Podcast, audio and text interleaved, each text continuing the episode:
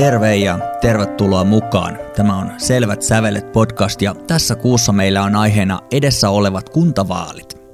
Me pohditaan sitä, että miten me voisimme saada suomalaisen musiikkikoulutuksen äänen esille näissä vaaleissa, jotka ovat meidän kannaltamme tietenkin aika tärkeät.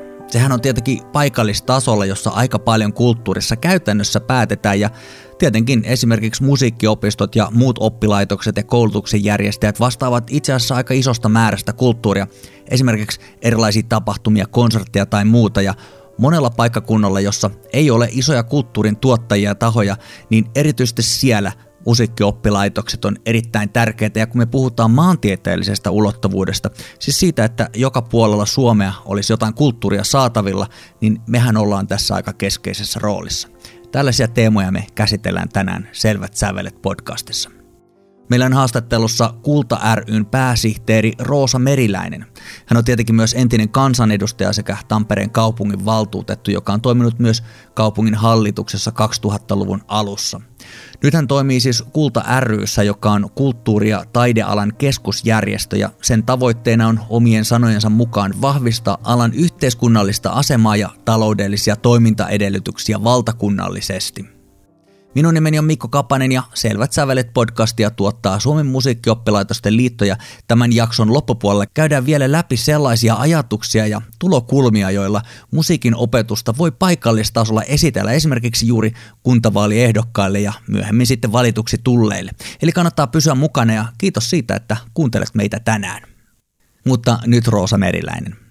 Vaikuttamistyöllä tai lobbauksella on välillä vähän sellainen vähän arveluttava maine – tai ainakin sillä saattaa olla sellainen, ja ehkä se tulee vähän jostain Amerikan meiningistä, jossa raharikkaat lobbausfirmat kestittävät päätöksentekijöitä ja vastapalvelukseksi saavat sitten mieleisiä päätöksiä.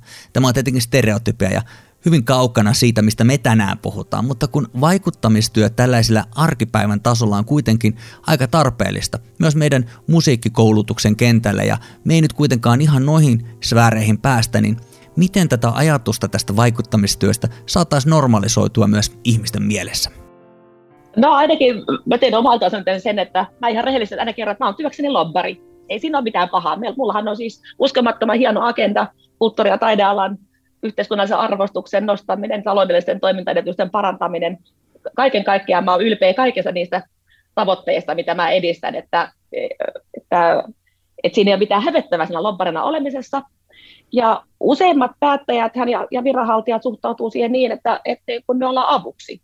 Tämä, kun vaikkapa jos ajattelee yksittäisiä musiikkioppilaitoksia, että sehän on teidän homma kertoa, että mitä työtä te teette, mitä vaikutuksia sillä on niille ihmisille, jotka on sen opetuksen piirissä ja, ja sitä kautta koko paikkakunnalle ja sillä koko toiminnalla.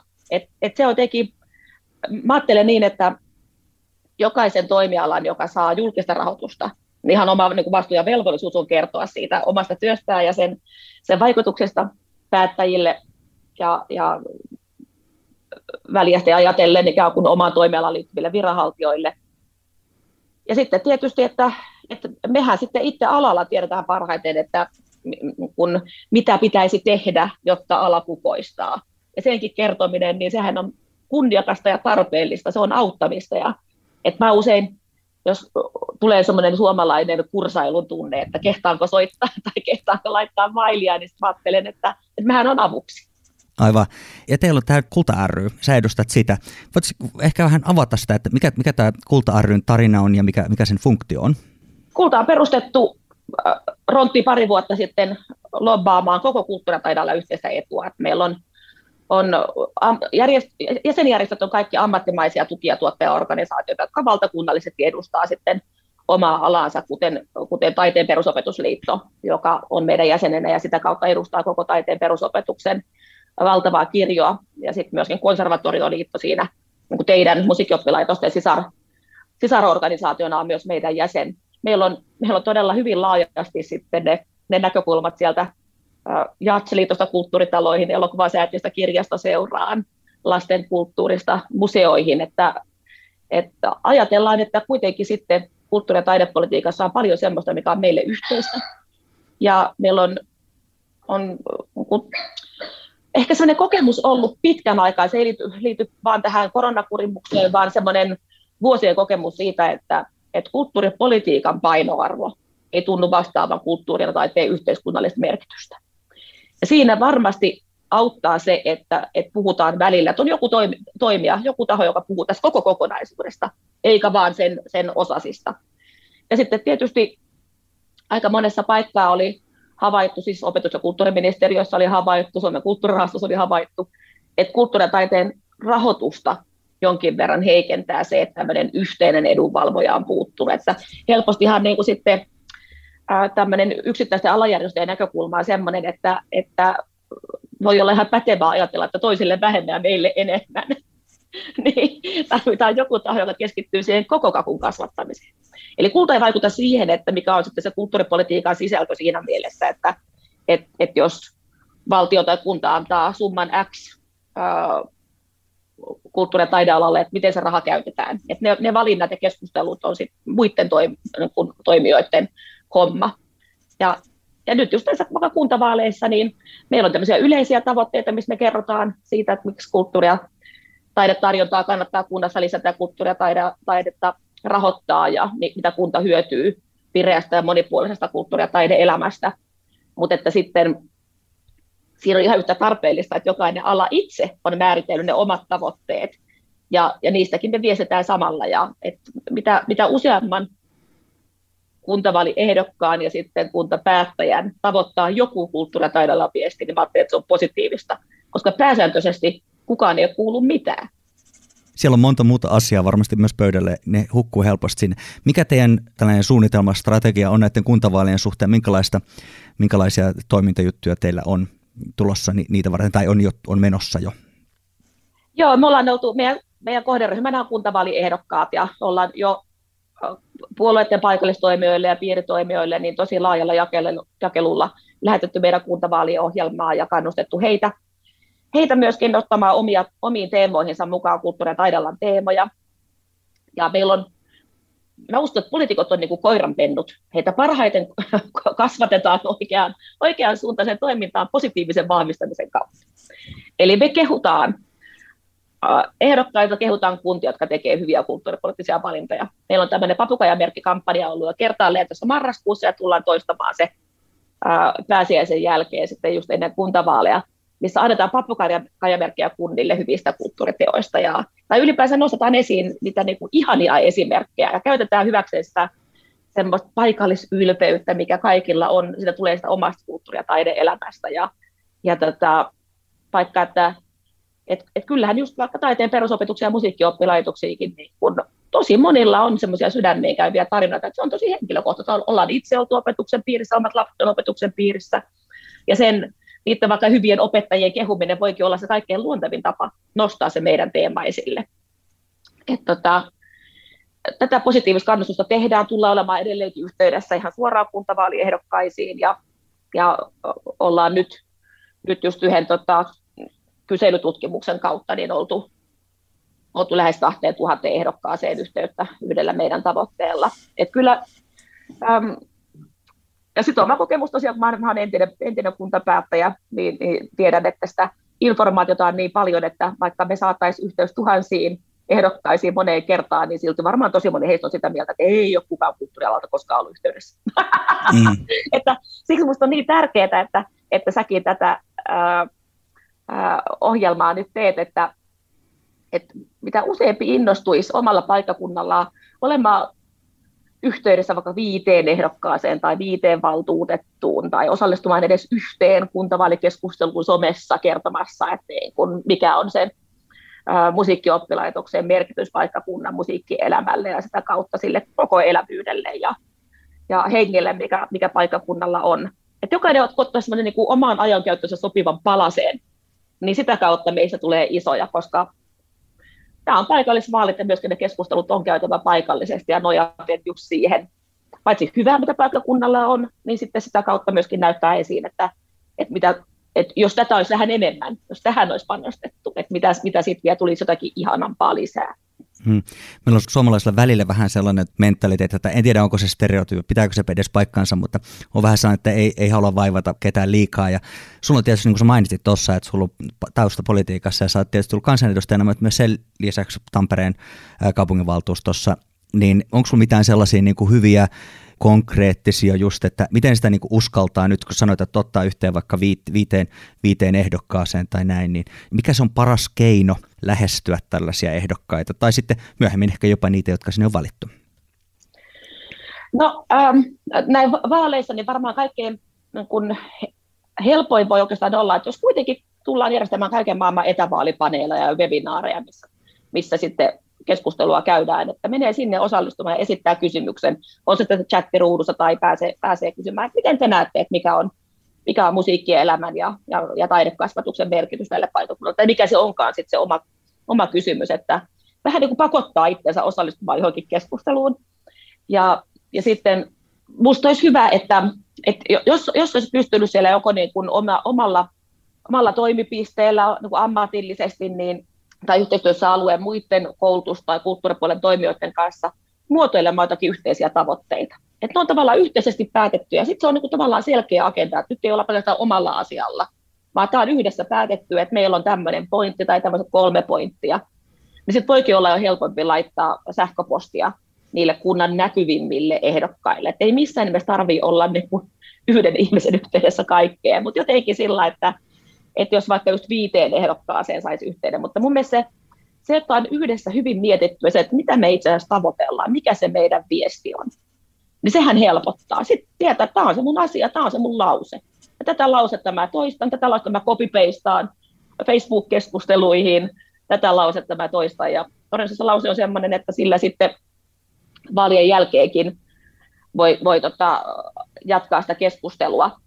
Että tota, että jos ajattelee noin niin kuin väljästi, mikä on sellainen kuntapolitiikan vuosikello tälle vuodelle, miten lähtee vaikuttamaan, niin, niin tota, jos, jos, tietysti tärkeää on nyt, että, että ne asiat, mitkä näkyy kuntavaalikeskusteluissa, niin niillä on myöskin relevanssia vaalien jälkeen. että jos kokonaan niin kun nämä teidän, teille tärkeät kysymykset loistaa poissaolollaan kuntavaalien aikana, niin se heikentää hirveästi niiden asemaa kuntavaalien jälkeen. Ja siksi se on niin kuin, siksi mä kerta kaikkiaan niin kun yritän tsempata, että joka viikko on joku semmoinen pieni, että nyt tämä on minun kuntavaalihetkeni, nyt minä osallistun, osallistun keskusteluun, ja, ja se voi olla ihan niin kuin kansalaisena, aktiivisen kansalaisen velvollisuus demokratiaa kohtaan. Mutta sitten vaalien jälkeen, niin, niin vaikkapa just musiikkioppilaitosten kannattaa ottaa yhteyttä kaikkiin valittuihin valtuutettuihin ja kertoa heille omat pääviestit.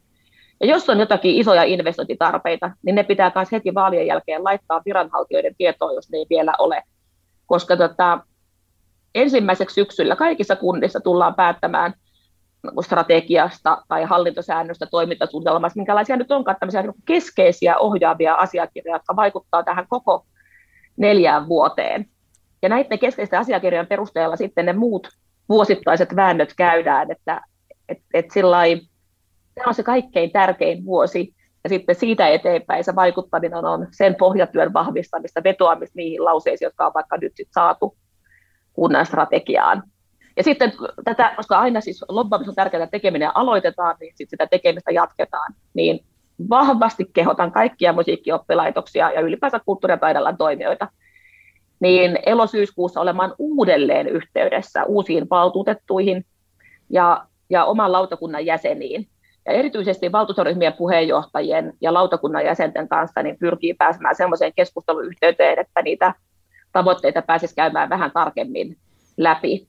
Ja siinä on niin kuin, tavoitteena pitää olla just, että paitsi vaikuttaa siihen vuoden 2022 budjettiin, niin nimenomaan siihen strategiaan, joka käytännössä varmaan kaikissa, kaikissa tullaan, tullaan hyväksymään. Ja tässä oli nyt tämä voi kuulostaa läkähdyttävältä tudullista, mutta mulla on niin kolme kohtaa, missä teidän täytyy nyt tänä vuonna tsempata. Nyt vaalien alla, sitten heti vaalien jälkeen ja sitten vielä heti alkusyksystä. Mutta että se vaan on niin, että kun sen jaksaa nyt tehdä sen vaikuttamistyön, sen niin kun omasta työstä kertomisen, omista tarpeista viestimisen, niin siitähän saa sitten ne toimintaedellytykset siihen kaikkein itselle tärkeeseen ja siihen perustyöhön, kun, kun tänä vuonna on hoitanut tämän, tämän edunvalvonnan mallikkaasti. Ja, ja tosiaan niin kun ajatellen, että sen edunvalvonnan ytimessä on se hyvä tieto, mikä kertoo, oikeellinen tieto. Miten sä näet tuon sosiaalisen median? Se tietysti on niin houkutus, erityisesti nyt korona-aikana, mutta tietysti se on myös hyvin ajan henki. Sitten toisaalta välillä niin kuin ehkä se kääntöpuoli on se, että siellä välillä niin kuin karkaa mopo käsistä ja sieltä tulee hirveästi tällaista niin kuin välillä vähän huutokisaa ja menee negatiivisen puolelle, mutta näet sä sen niin kuin hyvänä lisukkeena tähän, tähän työhön vai onko se niin kuin kuinka keskeisessä osassa sä näet, näet niin kuin tämän sosiaalisen median käytön, että, että mitä sillä voidaan saavuttaa? No nämä, nämä kuntavaalit tulee olemaan somevaalit, että ei, ei ole niin kuin ehdokkaalla oikein muita tapoja hirveästi kampanjoida kun, kun tota, tai käydä näitä vaalikeskusteluja, mutta kuin sosiaalisessa mediassa, että kyllä se on se vaalikeskustelujen tärkeä paikka tällä hetkellä. Toki sitten niin kuin myöskin, että, että jos teillä on paikakunnalla niin kuin uutisarvoinen kirkas tavoite, joku, joku selkeä, mitä kuntaan tarvittaisiin, niin kyllä sitten ihan perinteisen mediankin kautta yhteydenotto, niin kun vaikka jos sähköposti, puhelinsoitto, paikalliseen mediaan tai maakuntalehteen siitä, että mikä, mikä on se tilanne, ja mitä tarvittaisiin, niin kyllä se on, se on hyvä lisä, koska totta kai medialla on suuri, suuri valta. Ja, ja sitten täytyy muistaa, että kuitenkin siis meidän, meidän lähtökohtaisesti suhtaudutaan tosi positiivisesti. Et suurin osa niin ehdokkaista kuin toimittajista ja ihmisistä niin tykkää meistä. Ihan tosi harva vastustaa musiikkioppilaitoksia. Näin se on, ja varmaan niin kuin, kun puhutaan kuntatasolla, niin erityisesti monissa pienemmissä paikkakunnissa, mutta myös, niin kuin, myös isommilla paikkakunnilla, ihan kaikki kokoisella, niin tietysti nämä niin kuin, taiteen perusopetuksen oppilaitokset, musiikkiopistot ja kaikki muut on aika keskeinen osa sitä kulttuuritarjontaa, ja erityisesti pienillä paikkakunnilla tämä vielä niin kuin kertautuu, koska siellä ei välttämättä ole isoja teattereita tai muita tällaisia. Onko sun mielestä tämä niin kuin vaikuttamistyö itse asiassa, voisiko sanoa, että onko se jopa tärkeämpää näissä kultavaaleissa kuin sitten esimerkiksi jossain eduskuntavaaleissa, vai onko se vain erilaista? Mikä niin tällaiset valtakunnan ja paikalliset erot tässä on? Kyllä mä ajattelen niin, että, että kulttuurin tulevaisuus määritellään kunnissa, että nämä kuntavaalit on ehdottomasti tärkeimmät, että ihan jo kuntatalouden ja kuntien tehtäväkentän muutoksen takia – niin mä uskon, että seuraavan kymmenen vuoden aikana kaikkein merkittävät kulttuuripoliittiset päätökset tullaan tekemään kunnissa. Ja sitten siinä on just se haaste, että kuntapäättäjät on amatöörejä. Ei ne niin kuin työkseen seuraa asioita. Jotenkin siksi on niin tärkeää, että, että malttaisi kertoa niitä ihan perus, perusviestejä, niin kuin vaikka just toi joku tärkeä kiteytys, mitä, mitä itsekin usein yritän paikallisille päättäjille kertoa, että se musiikkioppilaitoksen vaikutus tai taiteen perusopetuksen vaikutus ei ole vain ne oppilaat, vaan myöskin se, että se, se konserttitoiminta, koko se piristysruiske, minkä se tuo siihen paikakunnan kulttuurielämään myöskin sitä kautta, että ne opettajat on osa yleensä sit sitä, sitä kun myöskin yhdistystoimintaa paikallisesti järjestämässä, kun tapahtumia, keikkoja, semmoinen voima, voimavara siihen alueen kulttuurielämään, että, että kyllä niin kun näistä perusasioista on tosi tärkeää muistaa uusille valtuutetuille kertoa ja lähteä jotenkin armollisesti lähteä sillä, että on ihan tavallisia ihmisiä, joilla yleensä sitten kuitenkin tiedot ja taidot liittyy siihen omaan elämänpiiriin.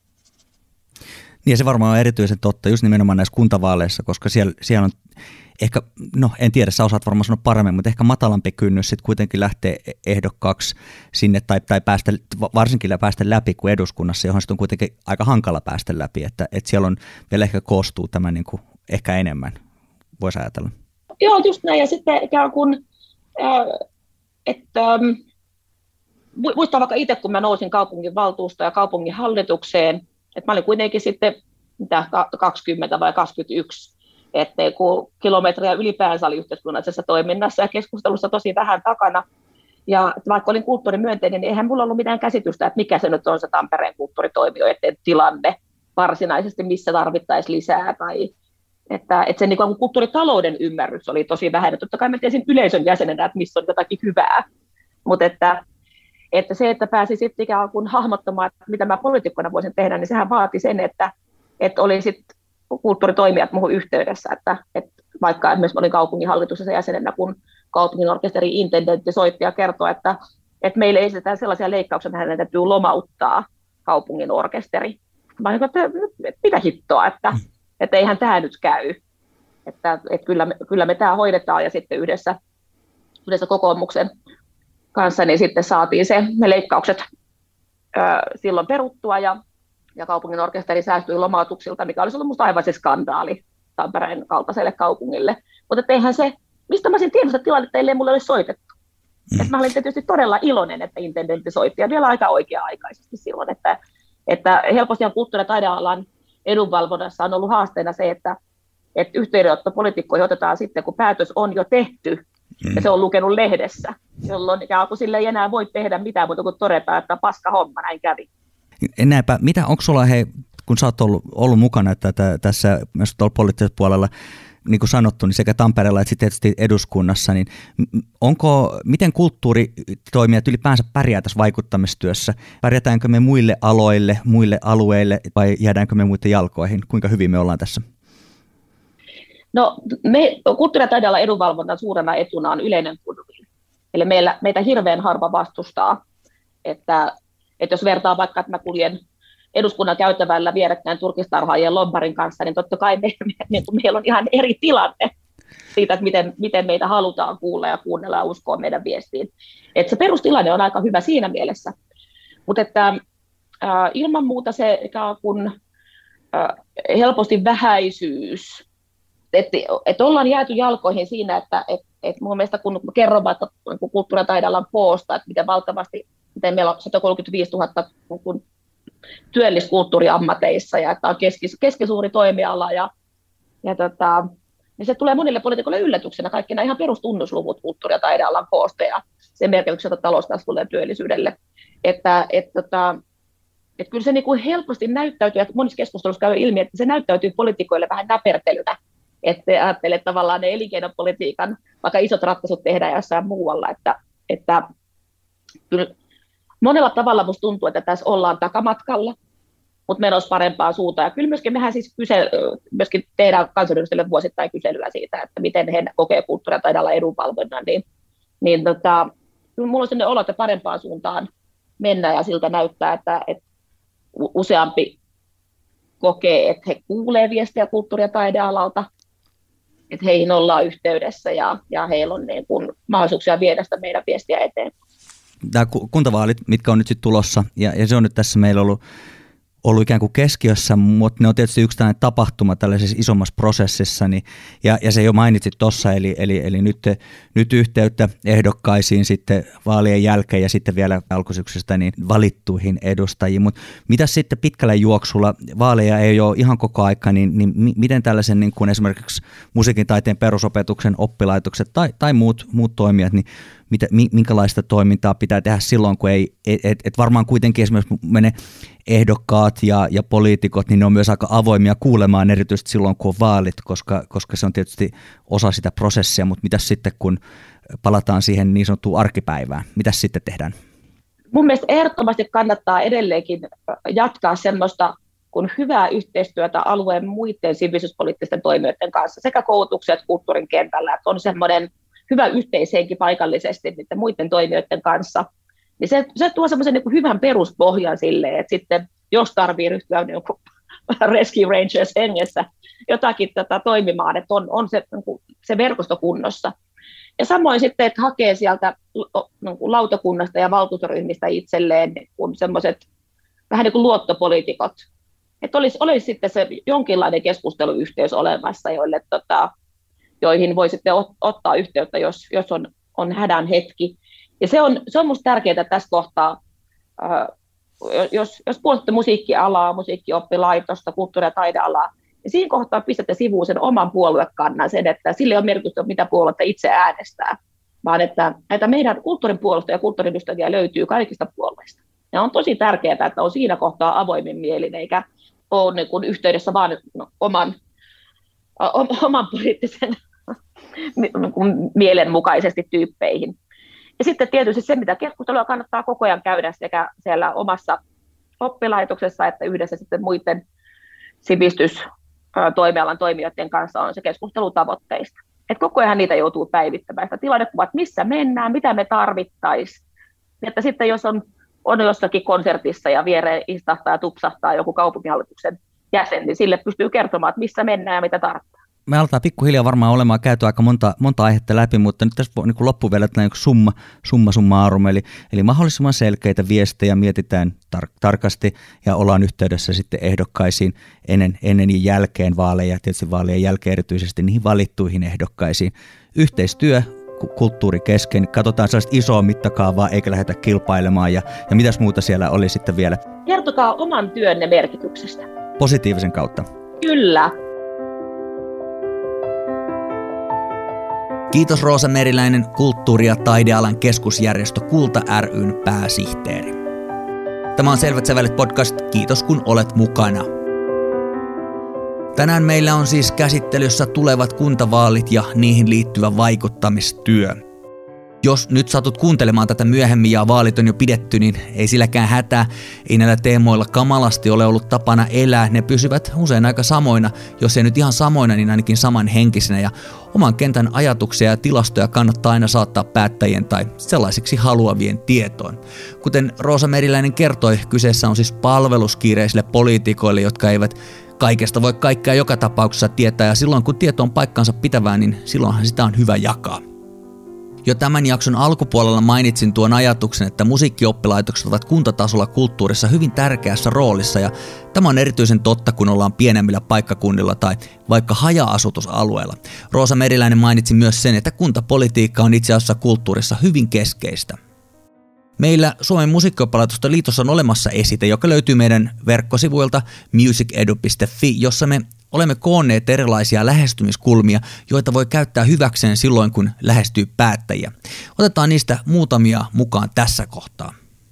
Sellaisia argumentteja, jotka liittyvät kokonaisuudessaan yhteiskuntaan, on esimerkiksi se, että Musiikkielämän perusta luodaan musiikkioppilaitoksissa ja tasa-arvoinen musiikkikasvatusjärjestelmä tukee myös lahjakkuuksien kehittymistä ja antaa valmiuksia alan ammatilliseen koulutukseen.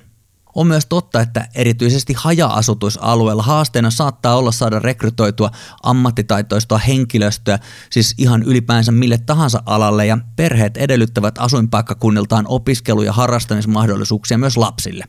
Musiikkiopisto on tällä tavalla alueellinen vetovoimatekijä ja sillä on merkittävä positiivinen vaikutus alueen imagoon. Tämän lisäksi taannoisessa Helsingin Sanomien kyselyssä kuntalaiset kokevat Suomessa musiikkioppilaitokset tärkeimmäksi kunnan kulttuuripalveluksi. Sitten katsotaan sosiaalista ulottuvuutta. Musiikkikasvatuksen on tutkimuksessa todettu tukevan lapsen persoonallisuuden kehittymistä. Se siis vahvistaa kasvavan nuoren minäkuvaa ja antaa tärkeitä elämänhallinnan työkaluja. Se edistää harrastuksena monin tavoin terveyttä ja hyvinvointia ja sitä harrastavat elävät pidempään ja terveempinä. Ennaltaehkäisevä terveydenhoito vähentää sosiaali- ja terveydenhoitokuluja. Sen lisäksi musiikin harrastaminen kehittää sosiaalisia taitoja, joita tarvitaan muun muassa työelämässä. Yhdessä tekeminen lisää yhteenkuuluvuuden tunnetta ja se on myös merkittävä syrjäytymisen ehkäisijä.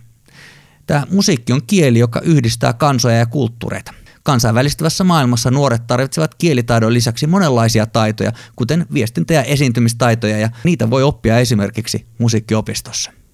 Kuntatalouden kannalta taas oleellista on se, että valtion avustusta nauttivat musiikkioppilaitokset ovat merkittäviä työllistäjiä ja ne tuo tietenkin myös verotuloja kunnille.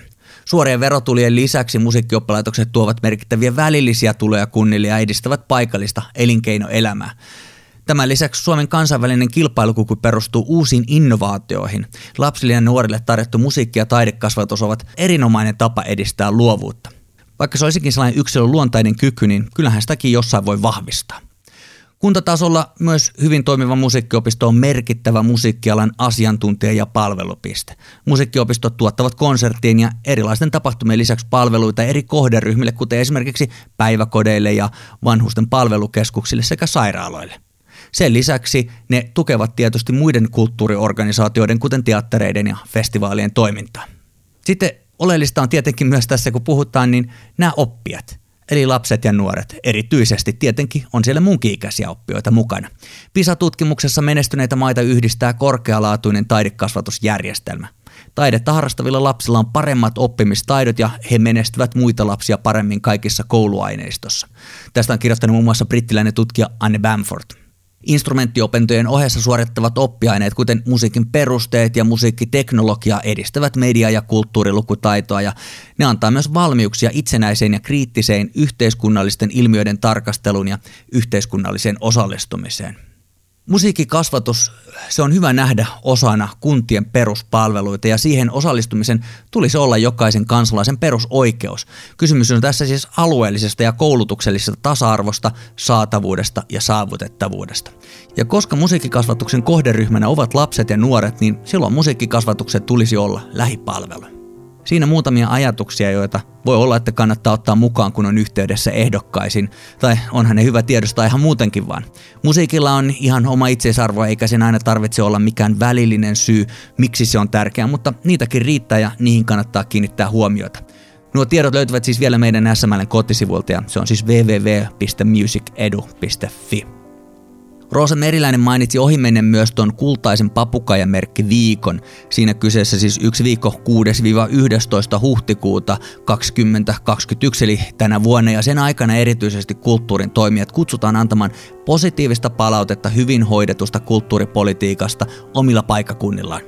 Lisää tästä aiheesta löytyy Kulta ryn kotisivulta ja Tämän podcastin kuvauksesta löytyy suora linkki tähän aiheeseen. Kannattaa käydä tutustumassa siihen paremmin, niin pääsee talkoisiin mukaan. Onnea matkaan vaalityöhön ja mukavaa kevään odottelua muutenkin. Ensi kuussa jatketaan Selvät sävelet podcastissa uusin aihein.